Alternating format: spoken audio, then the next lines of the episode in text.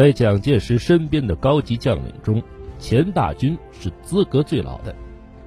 他曾经追随孙中山先生多年，是孙中山亲手创建的中华革命党早期成员，也是黄埔军校的参与创建者之一。和其他许多国民党重要将领一样，钱大钧最光彩、最辉煌的经历是在护国讨袁两次东征中。他的进步性、革命性也是在那一时期最突出的表现了出来。可惜，随着蒋介石攫取最高权力，国民党政权一步步走向了人民的对立面，钱大钧也随波逐流，丧失了革命和人生的操守，逐步变质了。钱大钧仪表堂堂，表面看起来非常儒雅。婚姻生活颇具传奇式的幸福，文武兼备，能参善谋，是蒋介石的得力干将。怎奈大部分都没有用到正地方。钱大钧，字慕隐，一八九三年六月生于江苏省吴县，家庭条件虽不是很好，但父母都比较重视教育，想方设法供他上学。钱大钧自幼非常聪明。学习非常用功，经常得到老师的夸奖。一九零九年，钱大钧考上了军校，进入江苏陆军小学堂学习。一九一一年十月，震惊世界的辛亥革命爆发，钱大钧怀着一腔抱负，积极参加各种革命活动，成为了一名革命积极分子。一九一四年，他在朋友资助下到了日本。加入了孙中山创建的中华革命党。同年底，钱大钧回国，进入武汉的陆军第二预备学校学习。这时，名义上是民国总统，实质是窃国大盗的袁世凯抛弃共和，妄图恢复帝制。钱大钧又加入到倒袁的洪流中。在第二次革命中，他参加了攻打上海龙华的战斗。袁世凯倒台后，钱大钧又去保定的陆军军官学校学习。不久，他被保送日本士官学校深造。一九一九年六月，钱大钧学成回国，先到保定军官学校干了一阵子，接着很快到广州加入了粤军，任参谋之职。一九二四年六月，黄埔军校建立后。钱大钧当上了校本部的少将参谋长。一次，孙中山在黄埔军校讲了一段语重心长的话：“诸位教员，有从国外学来的，有从保定学来的。从前各国在陆军学校所教授的学问都是寻常的军事学，此刻学成的先生再教授学生。”一定也是从所学的普通军事学，所以诸位学生在这个学校内所学的学问，大概都是极寻常和极有规矩的普通军事学。诸君专拿这种学问，可不可做革命军人呢？做革命军的学问，不是专从学问中求出来的，是从励志中发扬出来的。诸君在求学的时代，当然要听先生的指教，服从长官的命令。先生教了多少，便要明白多少。如果有绝顶聪明的人，或者有青出于蓝而胜于蓝的，就是没有绝顶聪明，只要把先生所教的学问彻底了解，将来也大有用处。用诸君现在的情形。和从前的革命党比较，从前的革命党都没有受过很多的军事教育。诸军现在这个学校之内，至少还有六个月的训练。从前的革命党只有手枪，诸军现在都有很好的长枪。从前革命党发难，集合在一处地方的最多不过是两三百人，现在这个学校已经有了五百人。以诸军这样好的根本，如果是真有革命志气，只用这五百人和五百支枪，便可以做一件很大的革命事业。军队之能不能够革命，是在乎各位将士之有没有革命志气，不是在乎武器之精良不精良。革命事业就是救国救民，我一生革命，便是担负这种责任。诸军都到这个学校内来求学，我要求诸军，便从今天起共同担负这种责任。钱大军听了之后非常感奋，决心全心全意在学校里干事业，表现尽心尽力。由于他既有军事理论功底，又有实际作战经验，工作勤勤恳恳，深得校长蒋介石的信任。这时，黄埔军校总共有一千五百人，其中教员和下级军官六十二人，行政人员一百三十一人，学员九百五十人，办公室和军官的勤杂人员一百二十人，服务人员二百三十七人。黄埔军校的主要专业为步兵专业，学习期限为六个月。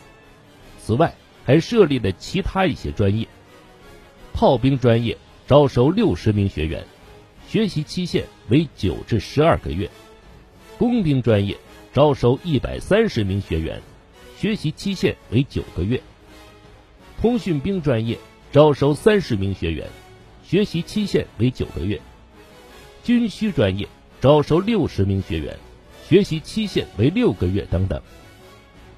校长蒋介石。当时经常在学生面前高呼“打倒帝国主义，打倒军阀，打倒封建主义”的口号，表现出忠诚拥护孙中山三大政治主张的样子。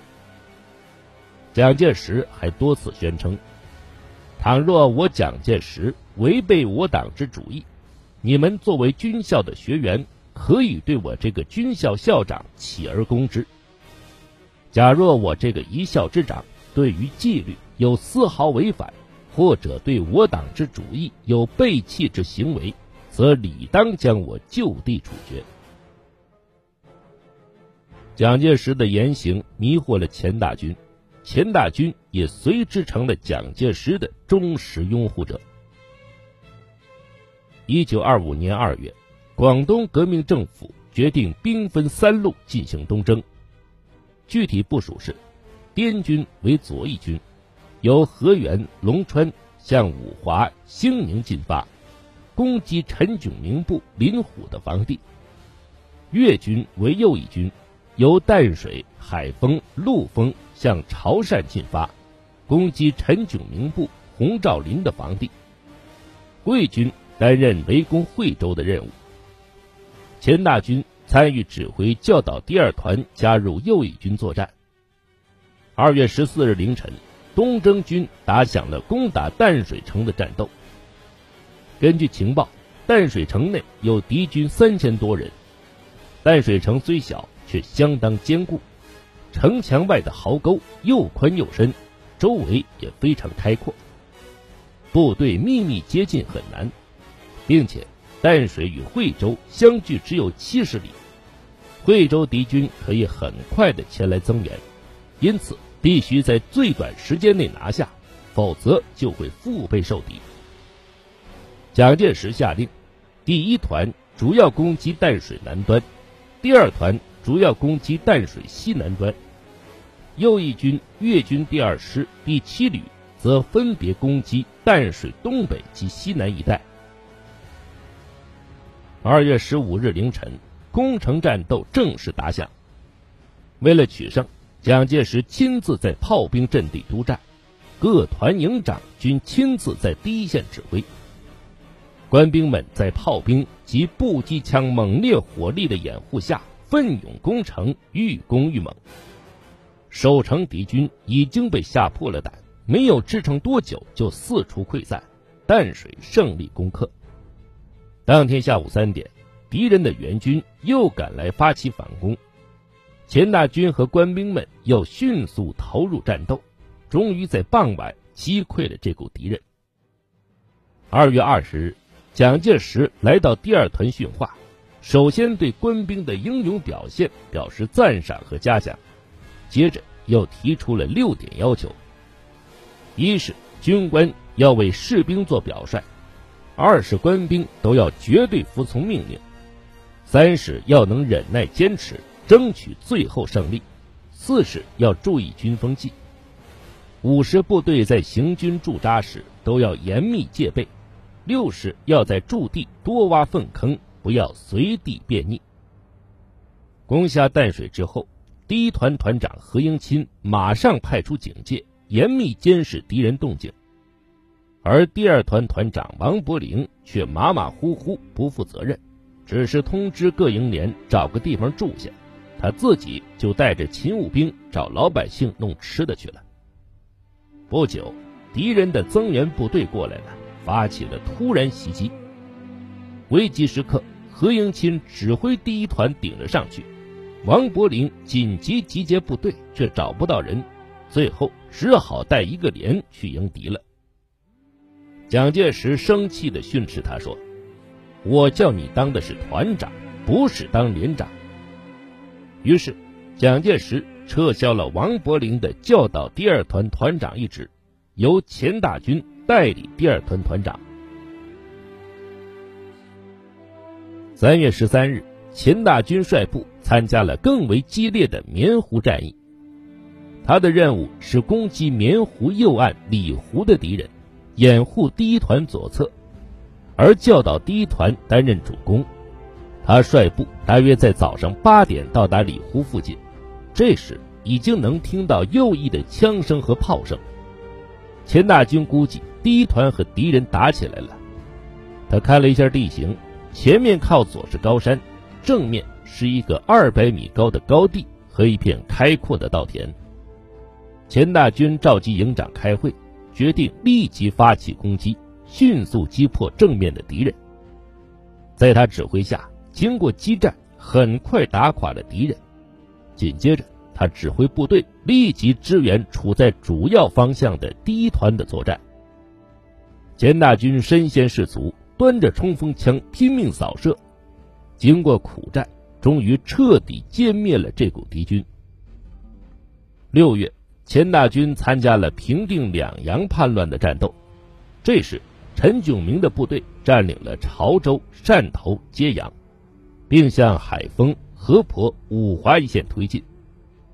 陈炯明制定了进攻广州的计划，主要部署是林虎指挥的右翼纵队。经龙川沿东江而下，向河源、博罗、增城推进。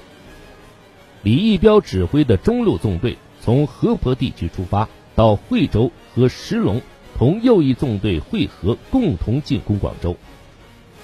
洪兆麟指挥的左翼纵队从海丰出发，到淡水，再往虎门。为了彻底歼灭陈炯明的军事力量。蒋介石亲自担任第二次东征总指挥，决定强攻惠州，向五华、兴宁、梅县一带推进。